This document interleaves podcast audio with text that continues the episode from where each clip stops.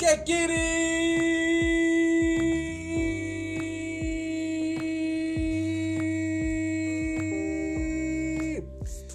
Κυρίες και κύριοι, τρίτη σήμερα 22 Μαρτίου 2022 Καλώς ήρθατε σε έναν ακόμη Μιλάμε Παραπολιτικά.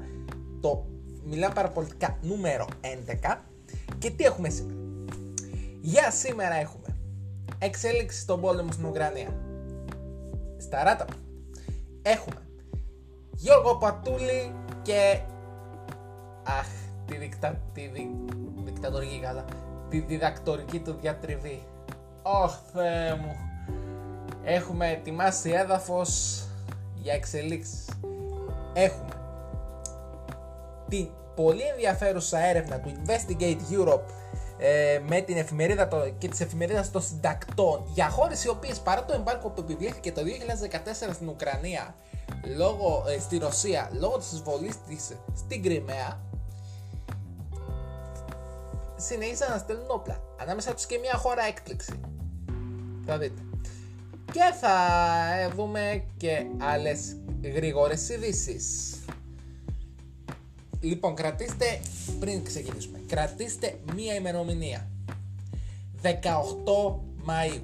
Επαναλαμβάνω, 18 Μαΐου. Κρατήστε τι, θα σας χρησιμεύσει. Θα το μάθετε στην πορεία. Αν, αν δεν αλλάξει κάτι, θα το καταλάβετε στην πορεία. Λοιπόν, ξεκινάμε, ξεκινάμε.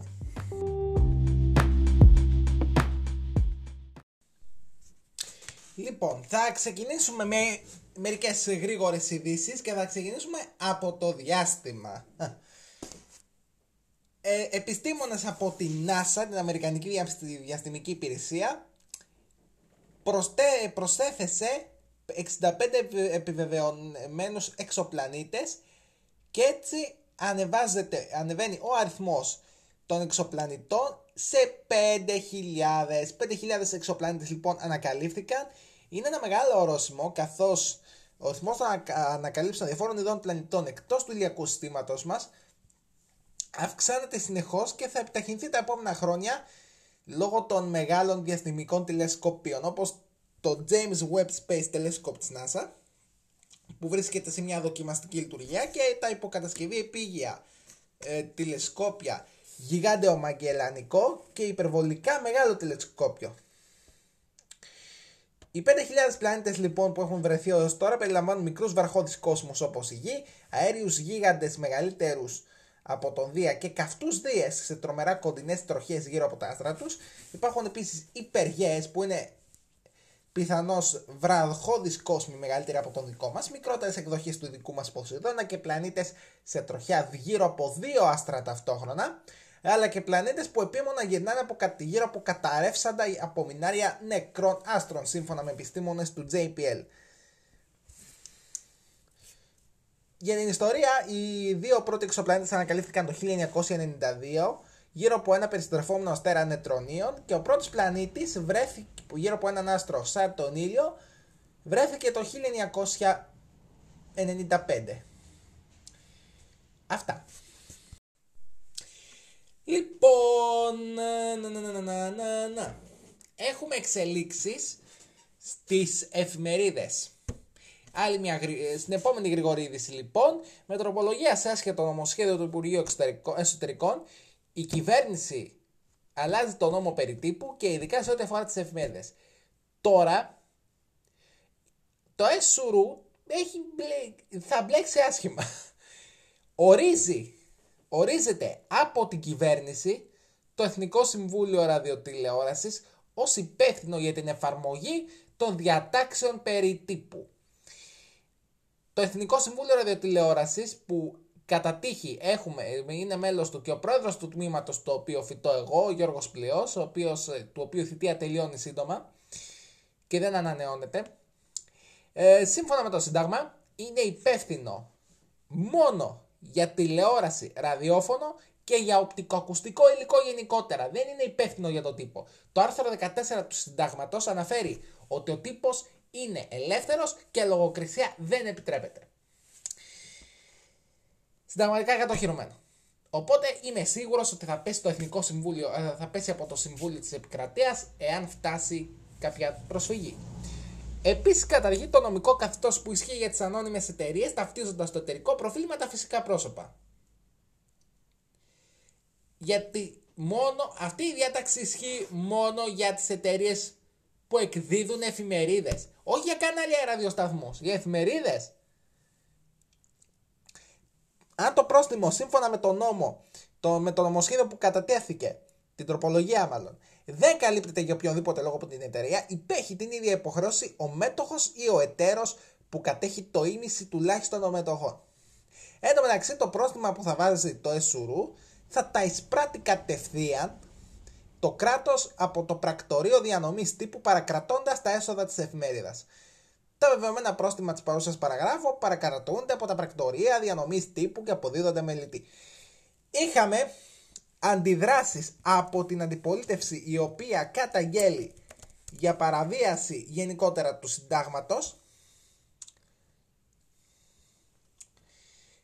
και η ΕΣΥΑ, στην οποία συνεργάζονται Νέα Δημοκρατία και ΣΥΡΙΖΑ, τι ωραίο, από το 2014, αν δεν κάνω λάθος. Δεν γινόταν αυτό.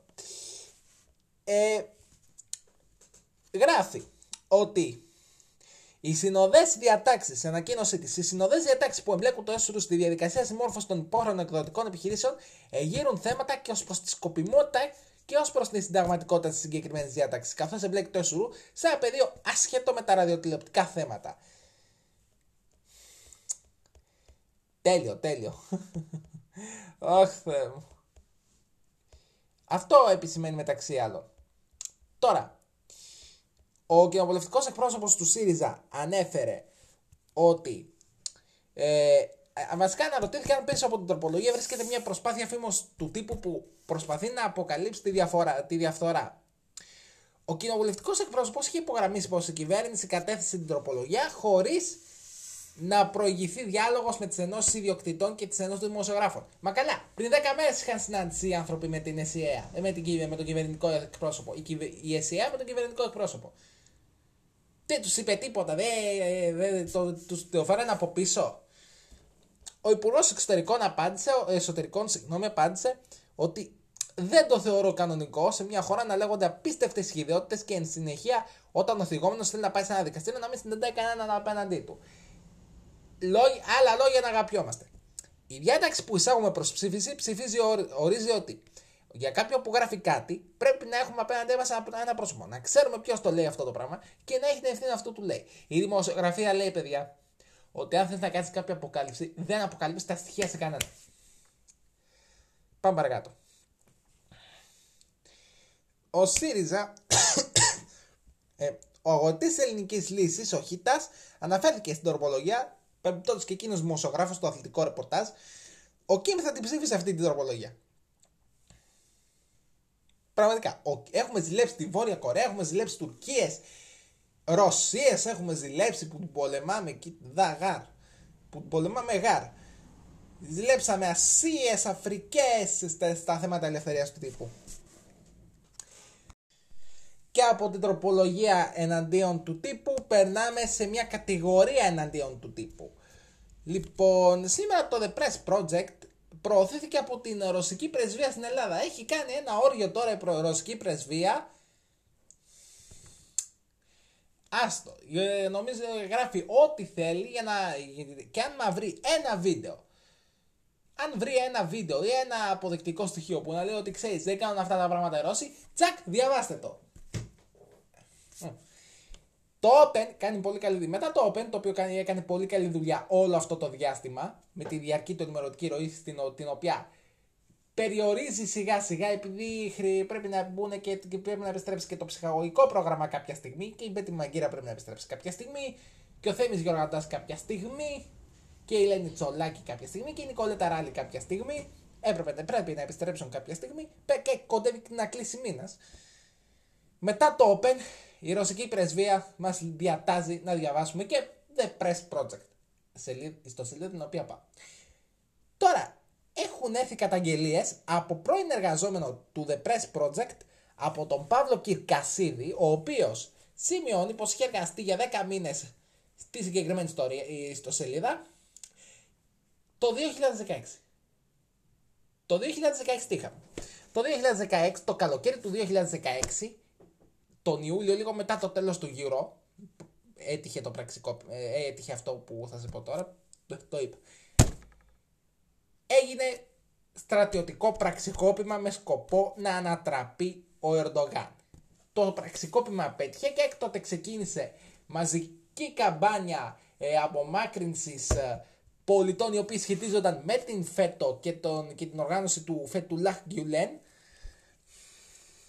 η οποία ε, οργάνωση φέρεται ε, σύμφωνα με την, κυβέρνηση, με την τουρκική κυβέρνηση ευθύνεται για το πραξικόπημα του 2016 και μας λέει ότι ε, ότι κάνει λόγο, μας κάνει λοιπόν λόγο για κάτι παλικαράκια 25-30 χρονών τουρκικής υπηκότητα που μπαινόβγαιναν υποτίθεται για να κάνουν πρακτική τους.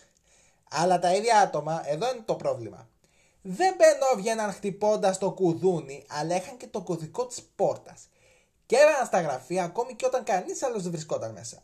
Και μάλιστα από την πρώτη μέρα που πάτησαν το πόδι τους στην Ελλάδα. Μήπως είναι. Τούρκοι πράκτορες.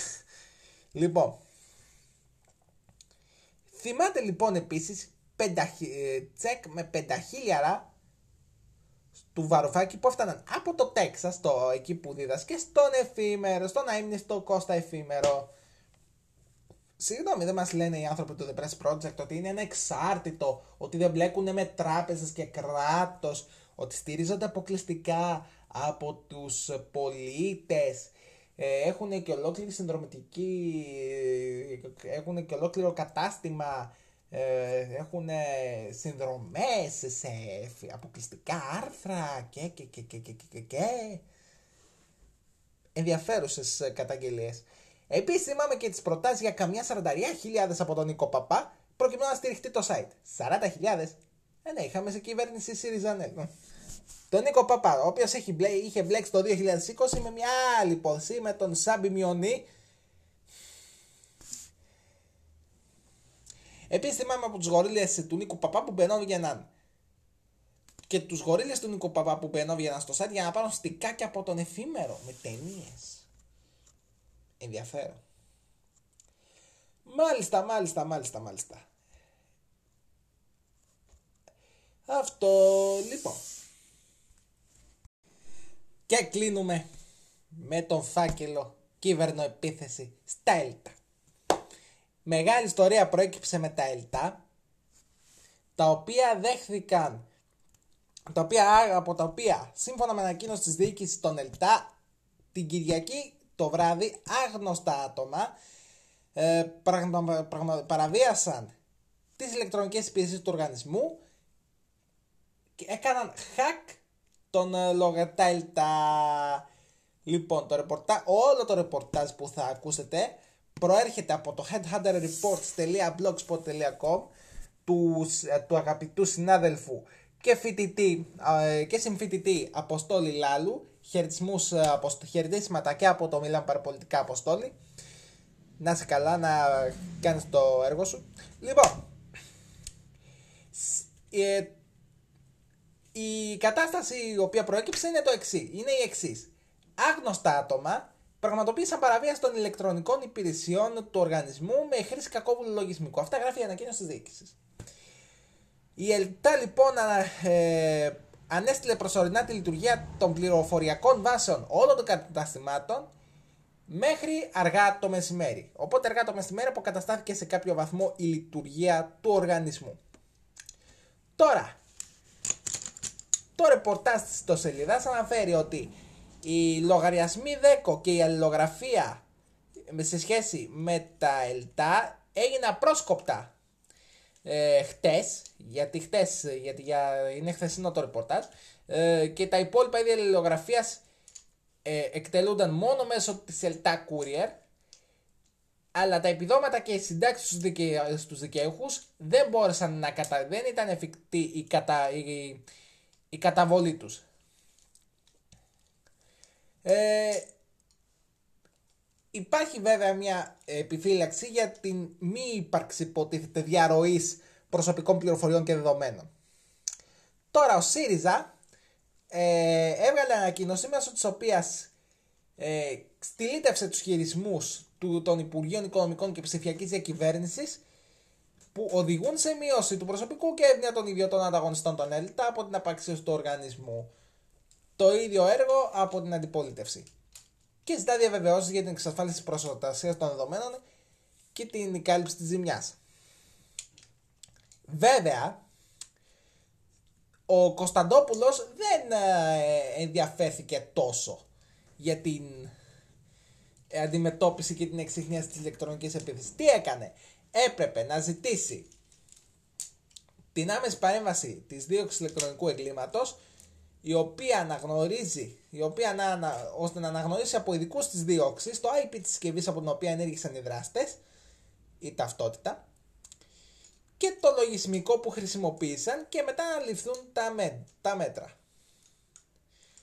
Αλλά μετά αφήστε το. Η Ελλάδα που ηγείται την τέταρτη βιομηχανική επανάσταση κατά Γιάννη Οικονόμου. Χαιρετισμού και πάλι στον Αποστόλη Λάλο, ένα ωραίο ρεπορτάζ. Ε, και χαιρετισμού και στο παιδί που. Μασικά, χαιρετισμού έτσι και αλλιώς στο παιδί που είναι ο επικεφαλής και ο μόνος άνθρωπος που λειτουργεί το Headhunter Reports. Να μπείτε στο Headhunter pavlareports.blogspot.com έχει ενδιαφέροντα ρεπορτάζ κάθε Δευτέρα και Πέμπτη. Λοιπόν, σε αυτό το σημείο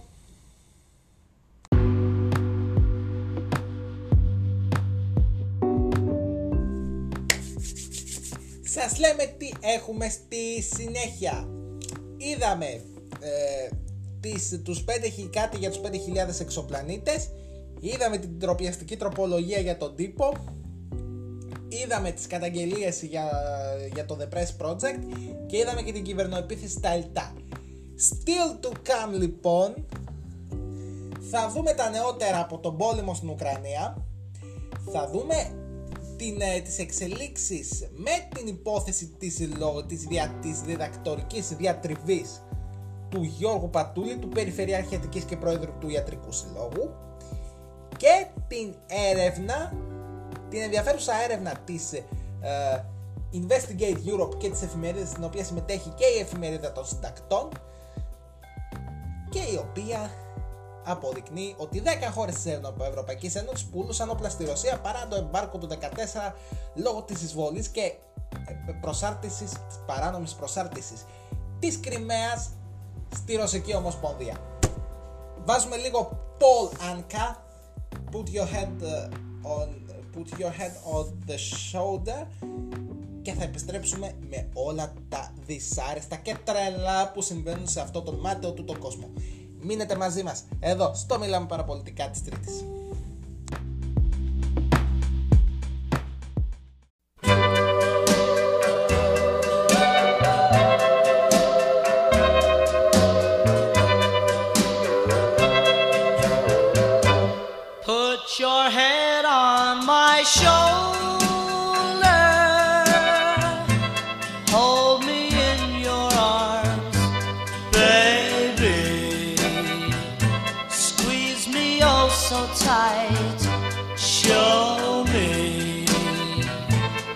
that you love me too.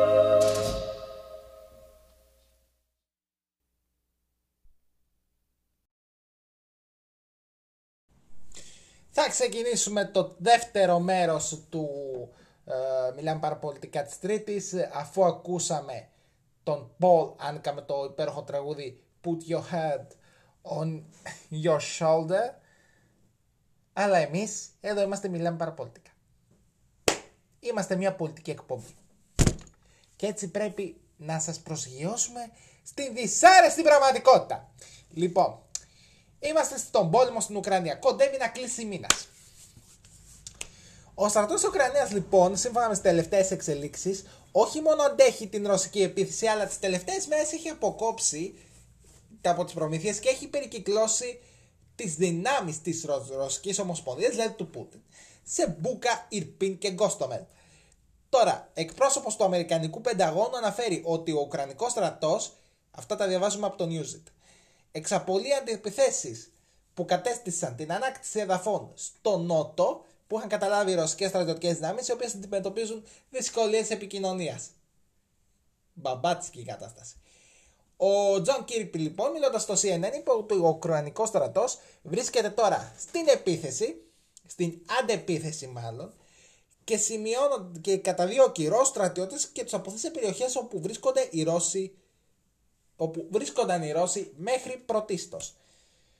Γνωρίζουν λοιπόν ότι έχουν πραγματοποιηθεί αντεπιθέσεις στο Μικολάιφ, ε, μια πόλη κλειδί στην Νότια Ουκρανία. Είδαν να αυξάνονται στις, τις τελευταίες μέρες αυτές οι επιθέσεις υπέρ της Ουκρανίας, τα εδάφη. Είναι μια πραγματική απόδειξη, συμπληρώνει τις ικανότητάς τους να πολεμούν σύμφωνα με τα σχέδια τους, να προσαρμοστούν και πάλι να προσπαθήσουν να αποθήσουν τις ρωσικές δυνάμεις. Οι τελευταίες δεν διεξάγουν τις επιχειρήσεις τους με το συντονισμό που θα περίμενε κανείς από ένα σύγχρονο στρατό. Τέλεια. Για να δούμε. Οι διοικητές τους δεν επικοινωνούν πάντα. Δεν υπάρχει πάντα συντονισμός μεταξύ αεροπορικών και χερσαίων δυνάμεων. Τι έγινε, Ρωσία; Έχουμε δύσκολα. Όσο μικρότερα, τόσο χειρότερα.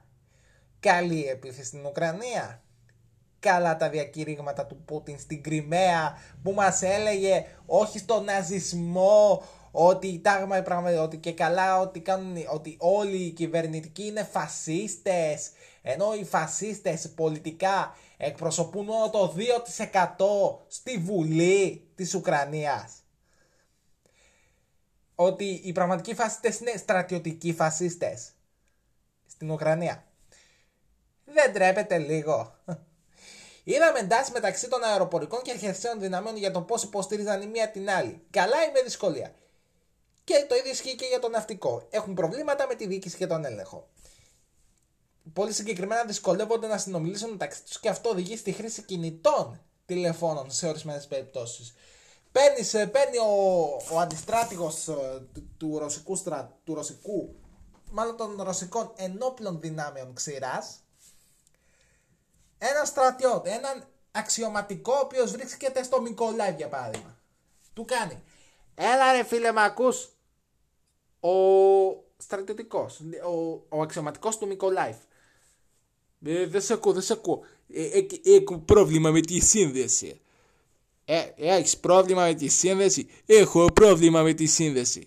Χαμότι. Θα σε πάρω στο κινητό.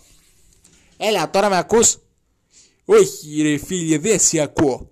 Μπέρα δεν πάω να κάνεις θέση λόγο. Εγώ σου ήθελα να σου πω να πας να στείλεις ε, προμήθειες και να κάνετε πίσω να, οργα... να οχυρωθείτε για να μπουκάρετε στο Μικολάιβ και, εσείς, ε, και εσύ δεν με ακούς. Όχι κύριε, όχι κύριε, επίτηδες το κάνω. Επίτηδες το κάνω γιατί ε, δεν θέλω να έχω αντιρρησίες. Κλείνει το τηλέφωνο ο, ο αντιστράτηγος; Ποιον διορίσαμε ρε μαλάκες, λέει στο επιτελείο του. Τέλος πάντων. Και επιπλέον τους τελειώνουν τα καύσιμα, τους τελειώνουν και τα τρόφιμα. Γι' αυτό πιστεύουμε ότι δεν έχουμε δει καμία πραγματική σημαντική πρόοδο από τους Ρώσους εκτός από τον Νότο. Οπότε έχουν πρόβλημα. Βέβαια, μεγάλες πόλεις στην Ουκρανία αντιμετωπίζουν ρωσικούς βομβαρδισμούς που έχουν σκοτώσει εκατοντάδες αμαχού. Ε, τώρα, στα υπόλοιπα. Ο Ζελένσκι περιοδεύει εξ αποστάσεως στα κοινοβούλια της Δυτικής Ευρώπης και στα κοινοβούλια της Δύσης, εν πάση περιπτώσει, ε, και, τους, ε, και τους ζητάει να είναι προσεκτικοί και να στηρίξουν την Ουκρανία με όποιον τρόπο μπορούν, ούτως ώστε να αναχαιτήσουν την ρωσική επέλαση. Τώρα πρόσφατα η Ρώμη ε, προέβησε δήλωση η οποία ενόχλησε τα Ρωσ, τους Ρώσους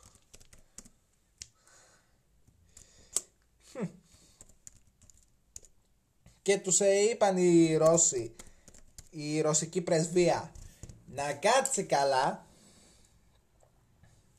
και τελευταία γενικά η Ιταλία απειλεί, ε, η Ρωσία συγγνώμη, απειλεί όλους. Θυμί, και μήπως σας θυμίζει μια, κάποια η συμπεριφορά αυτή έναν παλιό, έναν ε, ε έναν, πρόσω, έναν πεθαμένο ηγέτη στα μέσα του δε, προς τα μέσα του δεύτερου, του 20ου αιώνα. Σας θυμίζει λίγο τον Αδόλφο Χίτλερ; Ε, σας θυμίζει λίγο τον Αδόλφο Χίτλερ σε επίπεδο συμπεριφοράς ο Βλαδίμηρος ο Πούτιν; Λοιπόν, ο Αλεξέη Παραμόνοφ, ωραίο επίθετο, ε, υπεύθυνο του τομέα ευρωπαϊκών θεμάτων του Υπουργείου Εξωτερικών, δήλωσε ότι η Ρώμη πρέπει να συνέλθει για να μην φτάσουμε σε μία αναστρέψιμες συνέργειες.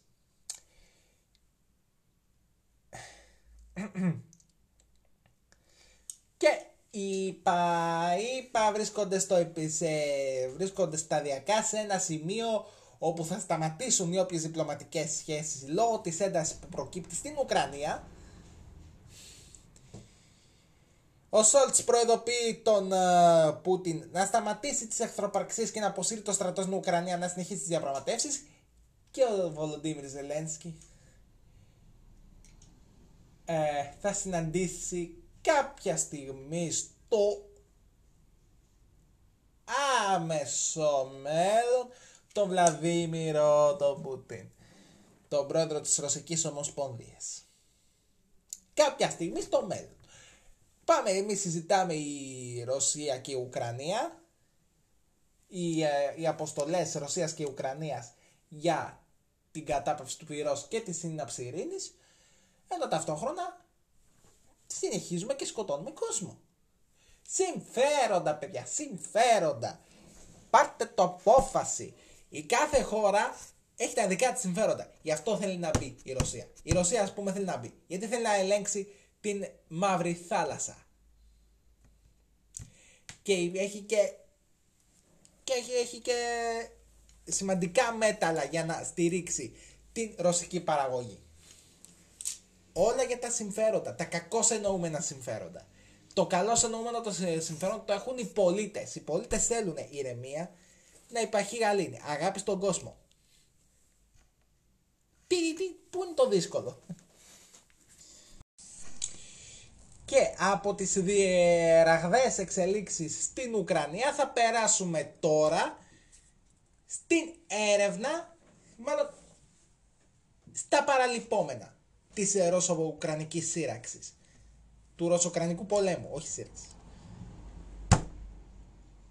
Πού φτάσαμε, γιατί φτάσαμε ως εδώ. Ένας παράγοντας είναι και η αποστολή όπλων η οποία γινόταν παρά το εμπάργκο της Ευρωπαϊκής Ένωσης το 2014 με το οποίο δεν επιτρεπόταν η, ε, η πώληση στρατιωτικού υλικού στη Ρωσία. λόγω της εισβολής στην Ουκρανία, στην Κρυμαία με αφορμή το Ευρωμαϊντάν. Τις, διαδη... τις αντικυβερνητικές διαδηλώσεις του 2014 στην Ουκρανία, οι οποίες οδήγησαν στην παρέτηση του ε, Πετροποροσένκο. Λοιπόν, πάμε να δούμε τι γίνεται.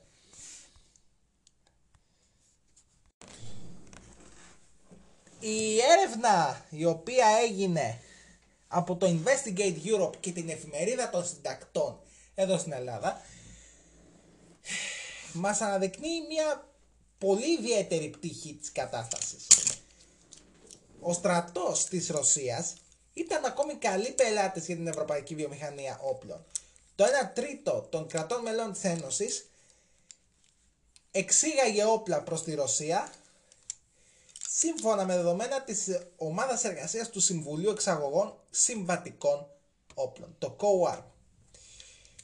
Ε, 27 χώρες της Ευρωπαϊκής Ένωσης, ε, τα δεδομένα από τα επίσημα στοιχεία εξαγωγών όπλων από τα 27 κράτη-μέλη της Ένωσης, τα, ναι, τα, τα τωρινά 27, δείχνουν ότι μεταξύ του 15 και του 20, 10 χώρες εξήγαγαν στρατιωτικό υλικό αξίας 346 εκατομμυρίων ευρώ προς τη Ρωσία.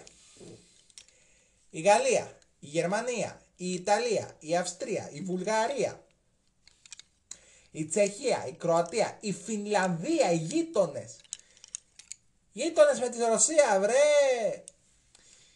Η Σλοβακία και η Ισπανία, σε διαφορετική έκταση κάθε μια, έκαναν πωλήσεις στρατιωτικών εξοπλισμών προς τη Ρωσία.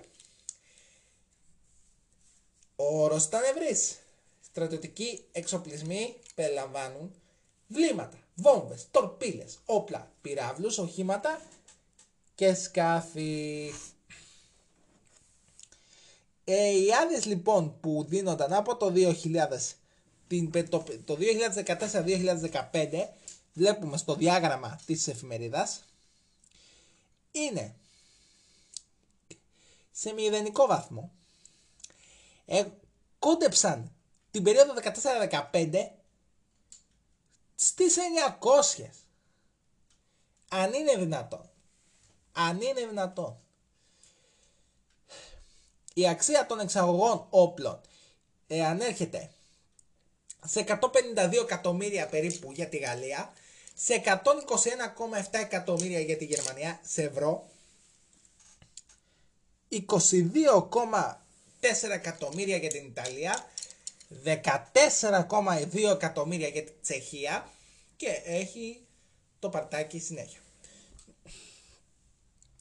Λοιπόν, απαγορεύτηκε λοιπόν λόγω της προ... τον, από τον Ιούλιο του 2014 από την Ένωση η άμεση ή έμεση πώληση, προμήθεια, μεταβίβαση ή εξαγωγή οπλισμού και συναφούς υλικού κάθε τύπου συμπεριλαμβανομένων όπλων και πυρομαχικών, στρατιωτικών οχημάτων και εξοπλισμού, παραστρατιωτικού εξοπλισμού και ανταλλακτικών στη Ρωσία, από υπηκόους των, των κρατών μελών ή από το έδαφος κρατών μελών ή με σκάφη ή αεροσκάφη που φέρνουν τη σημαία τους είτε αυτά προέρχονται είτε όχι από το έδαφος τους.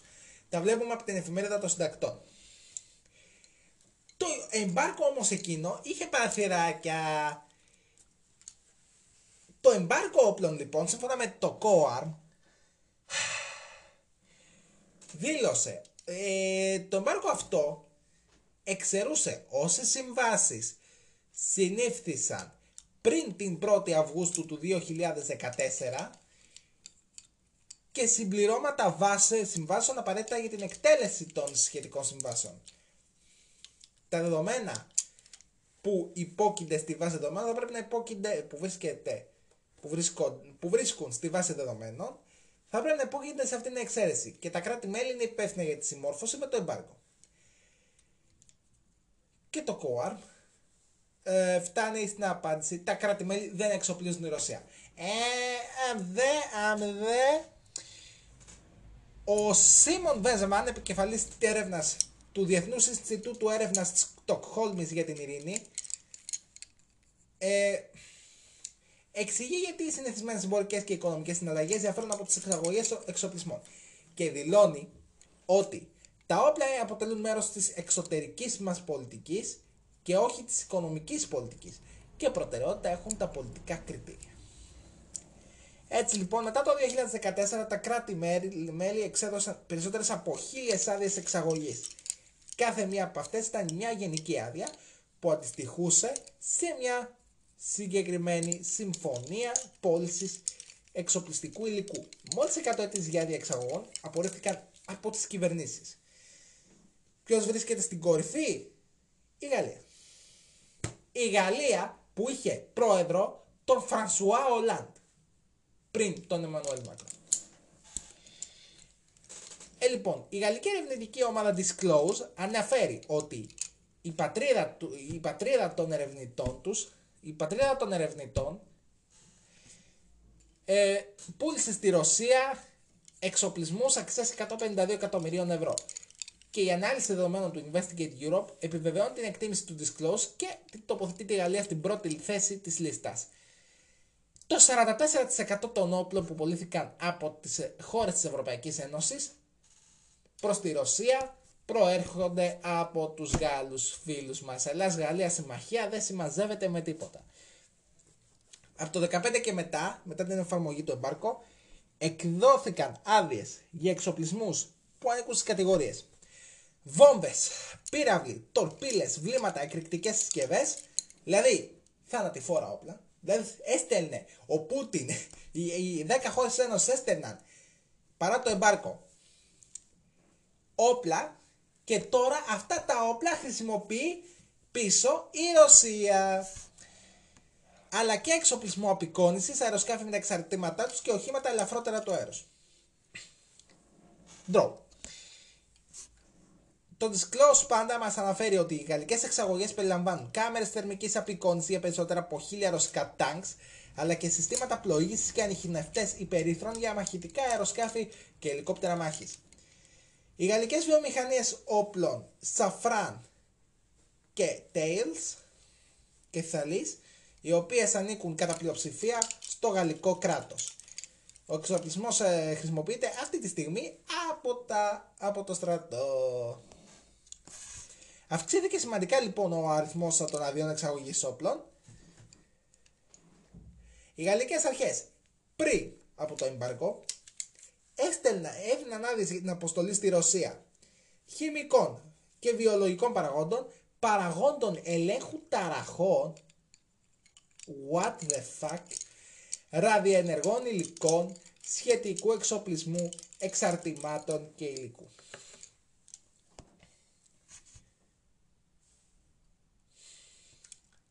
Η Ευσύν έστειλε ερώτηση, ερώτηση στο Γαλλικό Υπουργείο Άμυνας 4 Μαρτίου.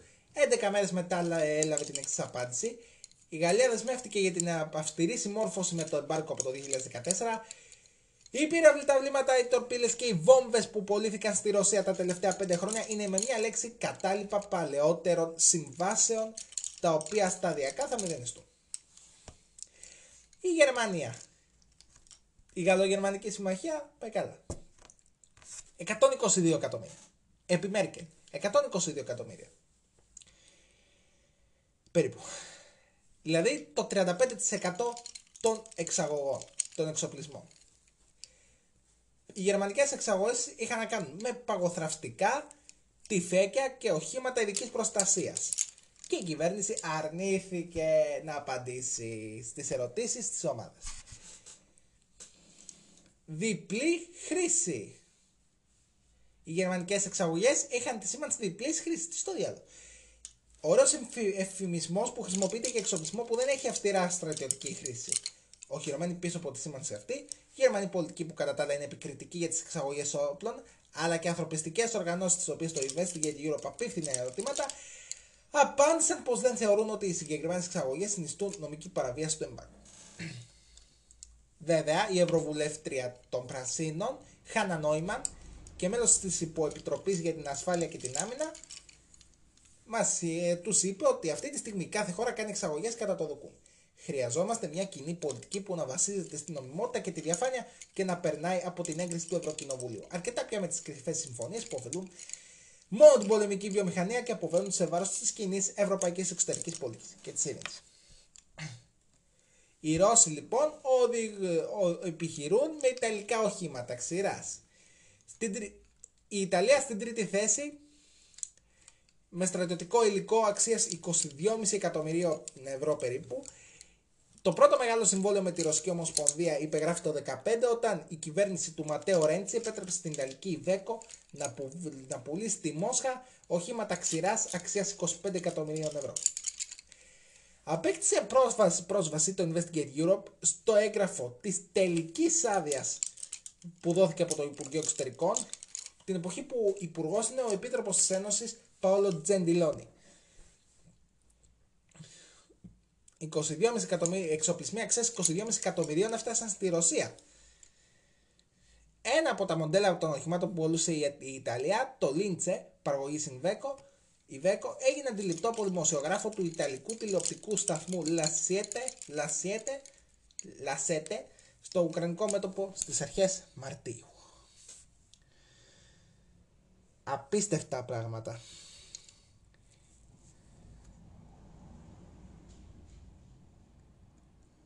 Από τα υπόλοιπα μέλη, ακόμη 7 χώρες διατήρησαν μια σταθερή ροή εξαγωγών προς τη Ρωσία, αν και σε πολύ μικρότερη κλίμακα από αυτήν των μεγάλων προμηθευτών. Σύμφωνα με τη βάση των δεδομένων του ΣΥΠΡΙ, η οποία καταγράφει τις εξαγωγές όπλων, η Ρωσία την περίοδο αυτή παρέμεινε η δεύτερη μεγαλύτερη αγορά προμήθειας εξοπλισμών για μια άλλη χώρα. Μαντέψτε ποια χώρα είναι αυτή η οποία κάνει αυτή, είναι στη, δε- έχει σαν, τη Ρωσία σαν δεύτερο καλύτερο πελάτη.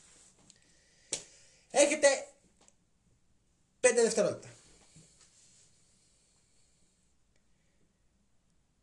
Ε, τέλος χρόνου.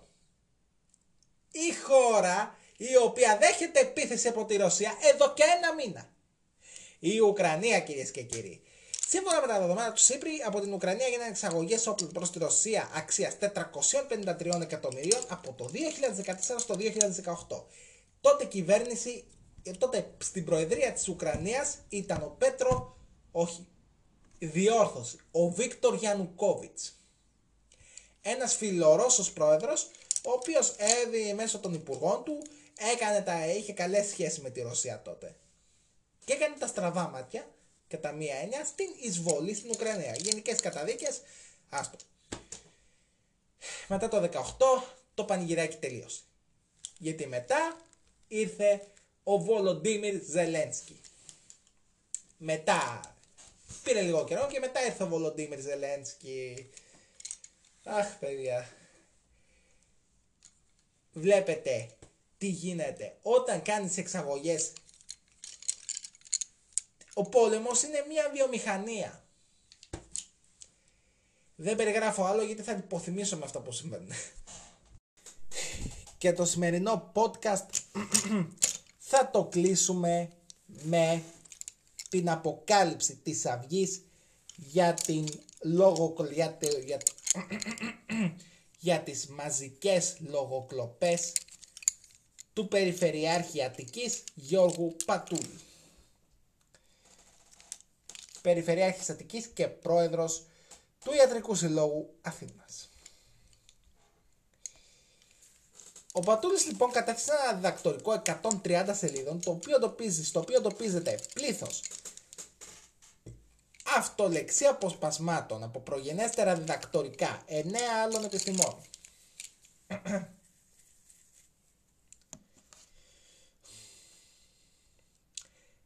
Δι, είναι αδύνατο να πιστέψεις ότι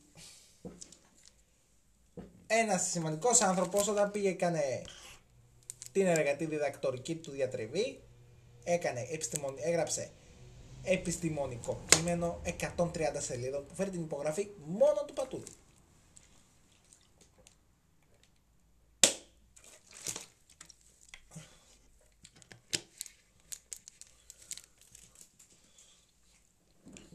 χω- αυτολε...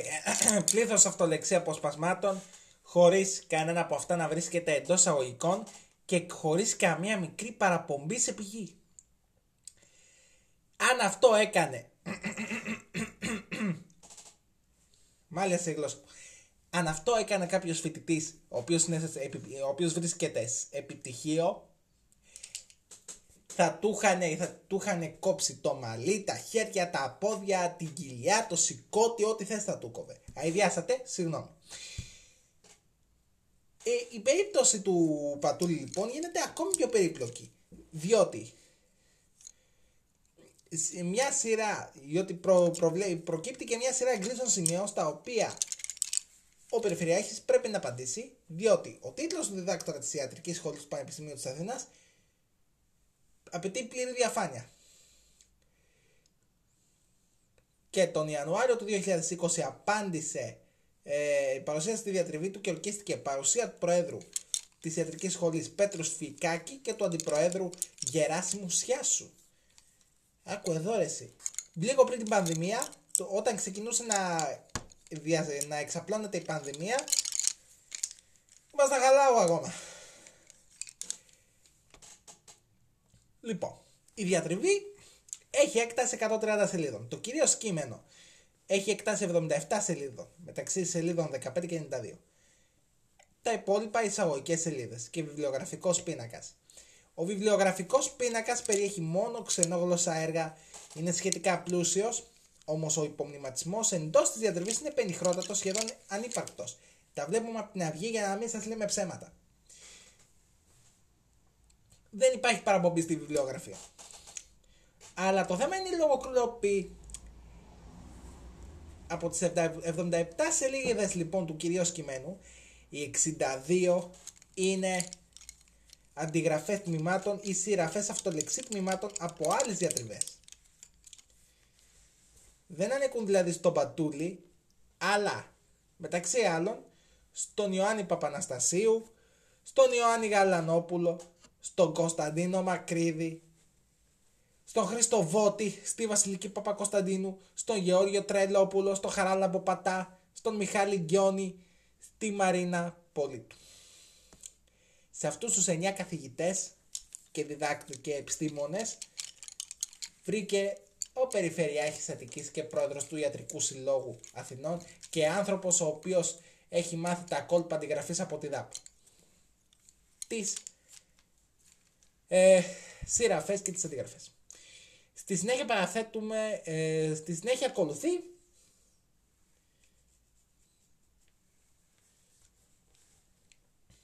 τη διδακτορική διατριβή η οποία έχει είναι full στην αντιγραφή. Επισήριζα λοιπόν το Πανεπιστήμιο Αθηνών απέκτησε από το 2017 συνδρομής στο λογισμικό εντοπισμό λογοκροπής Turnitin που εκτός του διαδικτύου μπορεί να ανοιχνεύσει ενδεχόμενη λογοκλοπή σε εργασίες που οι οποίες έχουν κατατεθεί στο σύστημα καθώς και σε περιεχόμενο εκδοτών που δεν είναι ελεύθερα προσπελάσιμο στο διαδίκτυο όπως επιβεβαιώνει στη Βουλή ο, ο τότε Υφυπουργός Παιδείας Βασίλης Διγαλάκης.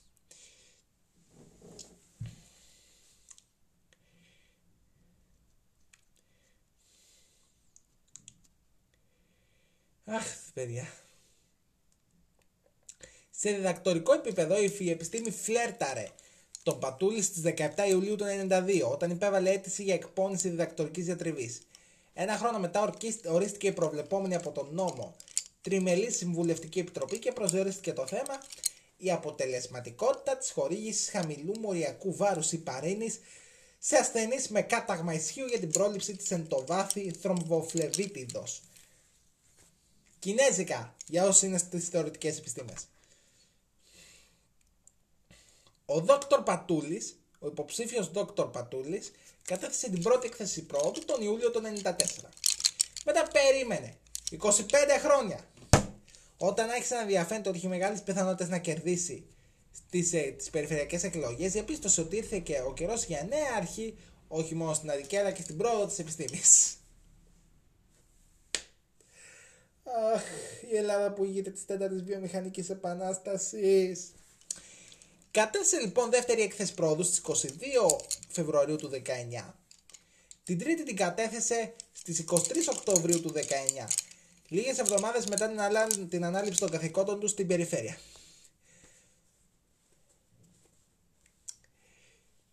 Μεταξύ του Φεβρουαρίου και του Οκτωβρίου του 19 μετά από 25 έτη διδακτορικής αγρανάπαυσης θεραπεύει, θεράπευε την επιστήμη, οργάνωνε την εκλογική του επιστοιχία και αναλάμβανε την περιφερειατική σε αυτά τα 25 χρόνια.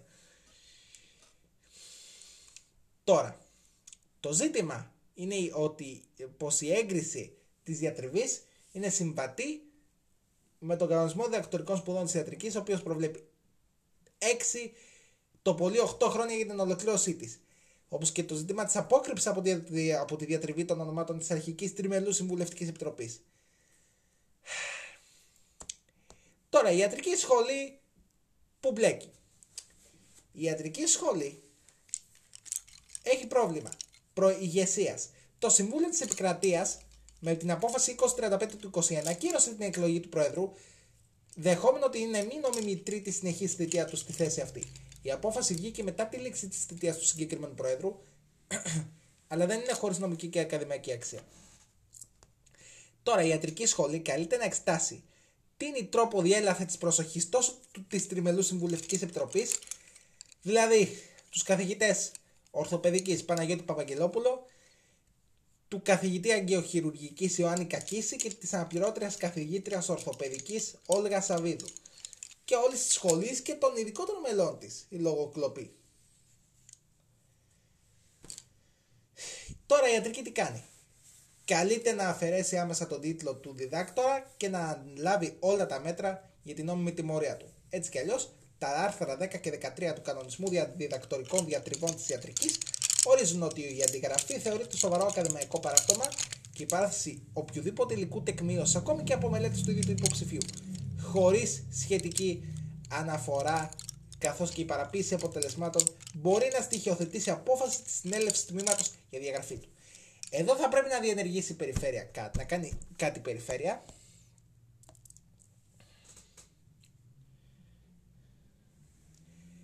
Και είναι απίστευτο. Πρέπει να κάνει κάτι τώρα η περιφέρεια. Η, συγγνώμη, η ιατρική σχολή για να μην εκτεθεί τελείως. Ήδη εκτίθεται.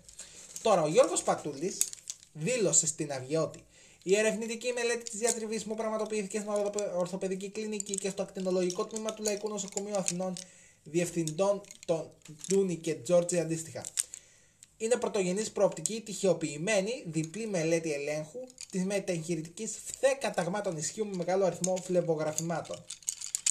Η ερευνητική αυτή μελέτη πραγματοποιήθηκε κατά την τετραετία 1993-1996 με τη συμμετοχή 72 ασθενών με κάταγμα ισχύου και δεν είχε γίνει ομοία μελέτη στη χώρα μας. Ωραίο. Το σχετικό πρωτόκολλο είχε την έγγραφη συγκατάθεση του Επιστημονικού Συμβουλίου του Λαϊκού Νοσοκομείου και τη συγκατάθεση και των ασθενών. Μετά, τώρα τι γίνεται; Μετά από κλήρωση, χώριστηκαν σε ομάδες που έλαβαν για 12 με 14 μέρες η παρίνη μικρού μοριακού βάρου, η κλασική παρίνη ως προφύλαξη. Με το τέλος της αγωγής, όλοι οι ασθενείς υποβλήθηκαν σε ανίουσα φλεβογραφία τη 12η-14η μέρα με τροποποιημένο πρωτόκολλο ΚΑΚΑΡ και διαγνωστικό κριτήριο των D. West και Rogoff. Τα αποτελέσματα έδειξαν στην ομάδα Α εν το βάθη φλεβική θρόμβος σε 9 από 36 ασθενείς και στην ομάδα Β σε 8 από τους 36. Στατιστικά με σημαντική διαφορά εν το βάθη φλεβικής θρόμβωσης δεν υπήρξε. Στην ομάδα ποστό 8,3% παρουσίασε πνευμονική εμβολή, ενώ στην ομάδα Β 5,6%. Μία θανατηφόρα σε κάθε περίπτωση. Η, υπο, η, υπο, η υπόψη ερευνητική μελέτη παρουσιάστηκε σε τέσσερα τουλάχιστον ιατρικά συνέδρια και ειδικότερα στο φθινοπορεινό συνέδριο Ελληνικής Εταιρικής Χειρουργικής Ορθοπαιδική και Τραυματολογίας το 94. Περίληψη. Το, το, το, Δεύτερο Πανελλήνιο Συνέδριο Αγγειολογία Αγγειοχειρουργική 9 11 Δεκεμβρίου, Διβάνι Καραβέλ, Αθήνα 1994. Δεύτερο Πανελλήνιο Συνέδριο Αγγειολογία Αγγειοχειρουργική. Κοινό Συνέδριο Ελληνικής Εταιρείας Χειρουργικής Ορθοπαιδικής και Τραυματολογία, Σουηδικής Ορθοπαιδικής Εταιρείας και Ορθοπαιδικής Εταιρείας Κύπρου. Ρόδος, Οκτώβριο του 1995. Για τη συγγραφή της διδακτορικής μου διατριβή, το μεν γενικό μέρος εκθέτω όλα όσα έλαβα υπόψη μου από τη μελέτη 330 ξενόγλωσσων και ελληνικών δημοσίευσεων μέχρι το έτο 2019, οι οποίες και αναφέρονται. Στο δε ειδικό μέρος μου και με κάθε ακρίβεια εκθέτω την πρωτογενή ερευνητική μελέτη μου, η οποία σύμφωνα και με την άποψη εγκρίτων καθηγητών είναι πρωτότυπη και τα δεδομένα της θα διευκολύνουν συναφείς μελλοντικές μελέτες. Σημειώνεται ότι μέρο, κλινικό μέρος της διατριβής μου ολοκληρώθηκε το, το 1996.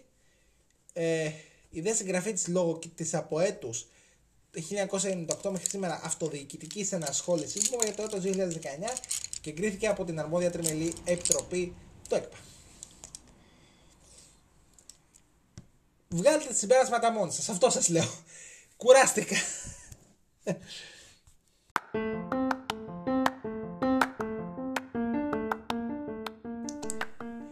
Και σε αυτό το σημείο ολοκληρώσαμε το Μιλάμε Παραπολιτικά της 3ης 11, η 11 Φεβρουαρίου.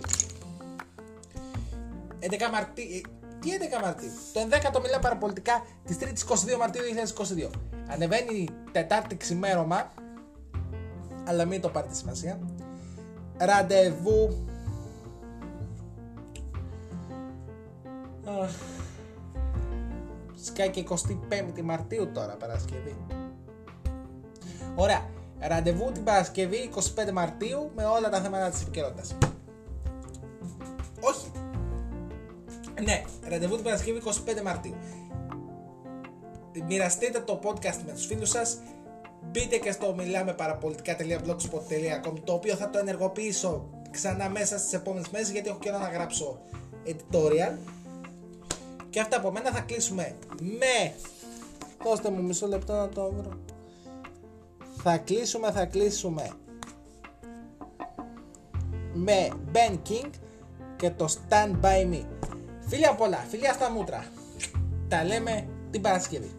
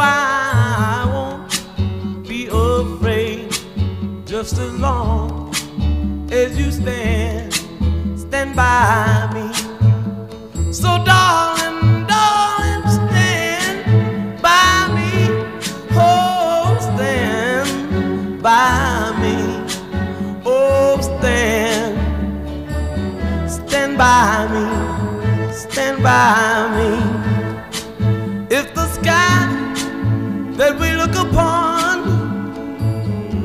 should tumble and fall, or the mountain should crumble to the sea. I won't cry, I won't cry, no, I won't shed a tear just as long as you stand, stand by me. And stand by me, oh, stand by me. Oh, stand now. Stand by me. Stand by me.